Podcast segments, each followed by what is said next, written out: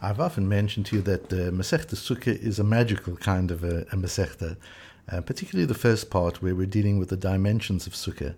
And we, we, we distort physics. We, we create magical walls where there aren't any. We bend walls. We extend walls in, in a virtual sort of a way. We actually create virtual um, walls and roofs. And it's, it's all very, very amazing. And some of that we see in this particular piece of Gemara that we have on Yud Zayin Amud Aleph, uh, where we begin to deal with some of the issues that perhaps are the most um, frequent shilas, the most frequent questions that are asked during Sukkot uh, about the kashrut of a sukkah involve these three principles. Uh, the three principles actually are introduced to us earlier on Daf Hey, uh, uh, uh Daf Hey Amud Beis, um, where we have the, the Memra of Rav, we have the statement of Rav brought to us by Rabbi Chiya Bar Ashi, who says shiurin chatzitzin Moshe misinai, that the measurements that we use, a kazayit and a kibetza uh, and so on, are all uh, halacha Moshe misinai. They were handed to us through tradition, going all the ba- all the way back to Moshe. The same applies to chatzitzin, those things that uh, could interrupt the uh, mikveh water if one has something on one's skin and one then goes into the mikveh so that the mikveh water isn't touching one's skin. The size and the nature of those uh, interruptions are also halacha Moshe Misinai, uh, and the same applies with mechitzin, with mechitzot, um, uh, barriers that are put up that to separate one space from another space. All of that is halacha Moshe Misinai, which doesn't mean that, that we have knowledge that this was actually given by Hashem to Moshe on Sinai, what it means is these are principles that we could never extrapolate from the Torah itself, nor, nor would the Gemara be able to extrapolate it using the 13 principles of extrapolation of Rabban Gamliel. We would not be able to extrapolate these things because they take a seeing of the universe from a perspective of Hashem in a way that we just can't see it. And when Hashem gives us that perspective, and enables us to see things that we can't see naturally. That's called Halacha Moshe Misinai, and we have it uh, going back as far as possible to, as, as we can possibly trace as a Masoro, as something that was handed by tradition. And Rav tells us that these three areas of Shiurin, Chatzitzin, and Mechitzin are Halacha Moshe Misinai. The Gemara asked back there, but Mechitzot are from the Torah we work it out from uh, various dimensions of the Aron and the Kaporit. We work these things out. So this isn't halacha Moshe Misinai. Yes, says the Gemara, that's true. We actually work out the, the actual mechitzot and the shiurim, we work out. But ki'ata hilchata, what the halacha Moshe Misinai comes to do, is to teach us these three magical principles of gud, lovud, and dofen akuma um, gud asik and gud achit means that there are certain situations, depending on dimensions, where we can extend a wall higher than it is and make it like a virtual wall, or we can drop it lower than it is and make it like a virtual wall. Uh, the idea of lovud is on the horizontal sense, where there's there's a covering and there's spaces between in the covering we can regard those spaces as if they're not there under certain circumstances. And in this part of the Masechta, we deal with this a lot, what those circumstances are. All of that is halacha Moshe Misinai.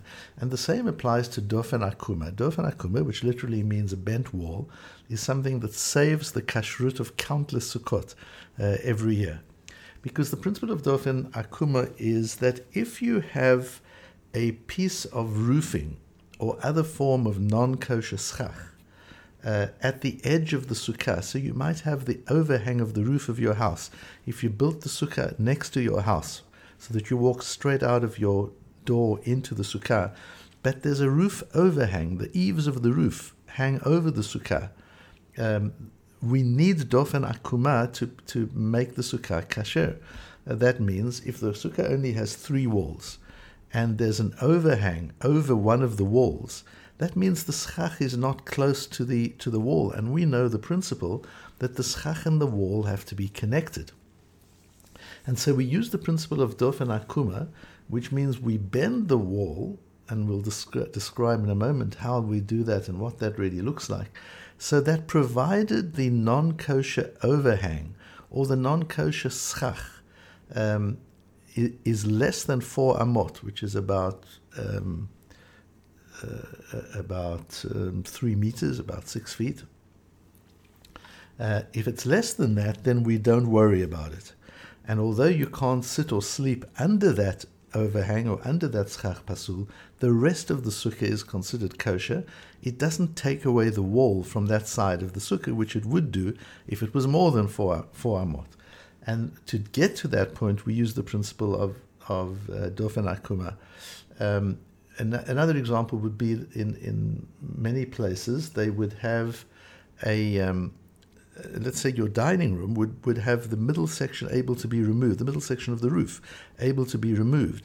That would still leave a perimeter of roofing around the, the sides of the dining room, but in the center one could place schach. Uh, and in that case, again, provided the distance from the wall to where the schach is is less than four amot, we can disregard that non kosher schach, and the sukkah remains kosher for that part which is under kosher schach, but it doesn't make the whole sukkah pasul. That's the principle of Dofen Akuma.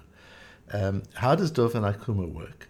So the same piece of Gemara that we have back on Daf Hey, we also have in Eruvin Daf Dalet Amud Aleph, and what's important about that, the, the piece of Gemara is exactly the same, that Shiurim Chatzitzin and Mechitzin Halachal Moshe Misinai. The difference is there that in Eruvin we have printed on the side of the daf Rav Nisim Gaon. Rav Nisim Gaon is a very important person because he's one of those individuals that we've often spoken about who span eras.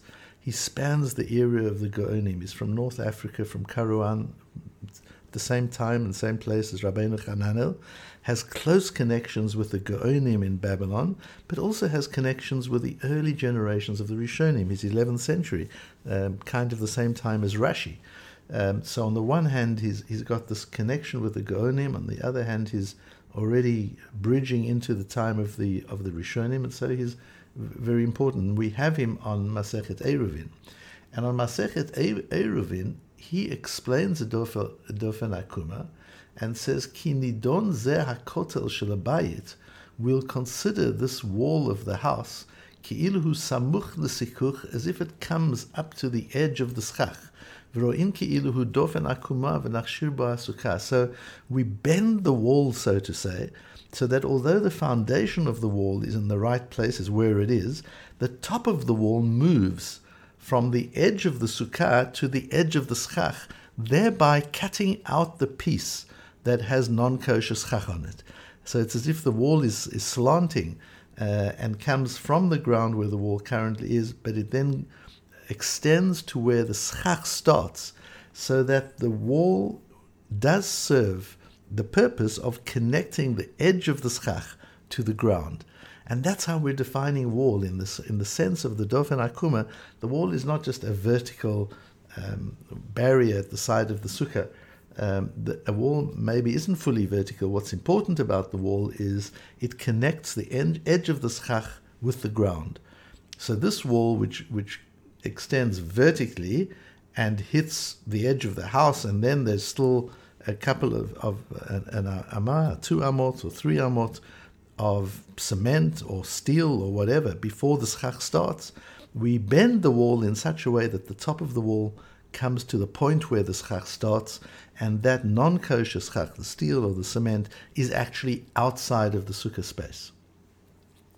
Rashi on our uh, Mishnah, uh, on Daf Yud Zayin Amud Aleph, says that can't be the way to explain uh, Dofen Akuma. The way to explain Dofen Akuma has to be that it's as if the wall, let us say, for example, the schach is, um, let us say, three meters off the ground. So the roof of the sukkah is three meters. And you, have walls around it. One of the walls hits this non kosher schach at three meters. And then the non kosher schach is one meter horizontally before the schach starts. The idea, says Rashi, is that we consider the wall to have been built not three meters but four meters and to have bent over. So we bend the wall, meaning that that area of schach pasul, that meter of non kosher schach, the cement or the steel, is considered actually part of the wall. It's as if the wall is folded down. And part of the wall is now the the lip of the of the ceiling, the edge of the ceiling, uh, after which the schach starts, and we treat that part of the ceiling as wall, not as roof. If we treated it as roof, it would be schach pasul, and it could make the whole sukkah pasul. But since we treat it as wall, it doesn't make the sukkah pasul at all. The sukkah starts where the schach starts, and we just ignore that, that particular area. It's interesting that Rashi goes to the trouble of describing how it works differently from the way that Rav Nissim Gaon does, although there doesn't seem to be a major halachic difference. Maybe there is because the Rambam clearly learns it like Rashi, not like Rav Nissim, like Rav Nissim Gaon. But it seems important to Rashi that we can actually picture how this works and what the mechanism of this halacha Moshe Misinai is. And in both cases, what it really means is that the Torah is defining a wall, and Halacha Moshe Sinai is defining a wall as connecting the edge of the schach with the ground. Uh, and that's how Dofen Akuma works. What's interesting, if we look at it very metaphorically, uh, on this whole sugya, that it, it's quite interesting. The first thing that's interesting is we learn in the sugya that when we're dealing with schach pasul in the middle of the sukkah or on the edge of the sukkah, there are two kinds of psulim we're talking about, two kinds of non kosher schach. The one is air, just empty space, and the other is material which is not allowed to be used for schach, uh, pasul material. And the difference between them is that air uh, makes makes the schach pasul if there is um, four amot, uh, four, four tefachim of air, but if there is um, if there is proper schach pasul, like uh, metal or whatever we're using instead of instead of branches, instead of gidule karka, then even just three tefachim would make it pasul.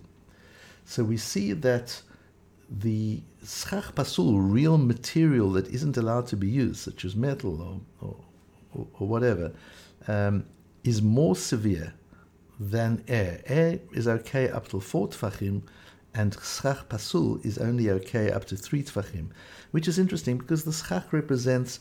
We, we talked about that spirituality and, and the Shekhinah, the presence of Hashem. It, it represents halacha, all the complicated halachot of schach. And when it comes to halacha, not keeping the halacha is not as bad as artificial halacha of inserting ideas into halacha that are not authentic, that are not natural, that are not real. That's even worse.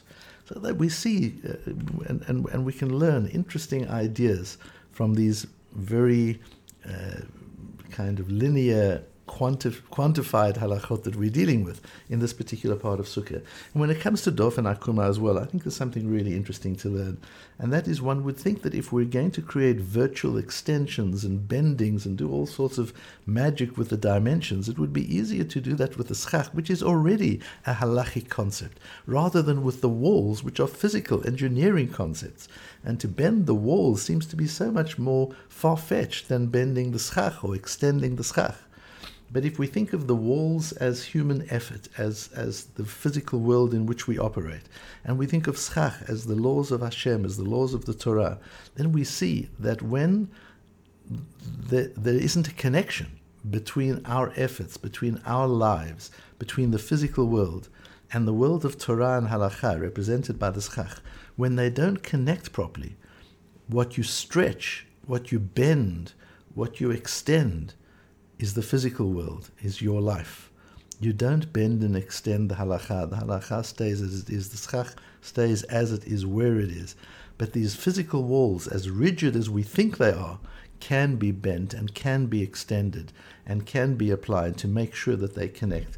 And in the same way, same way with our lives, we've got to be willing to extend and to stretch and to bend and to do whatever we need to do to connect ourselves to halacha, but never to expect halacha to bend to connect to us.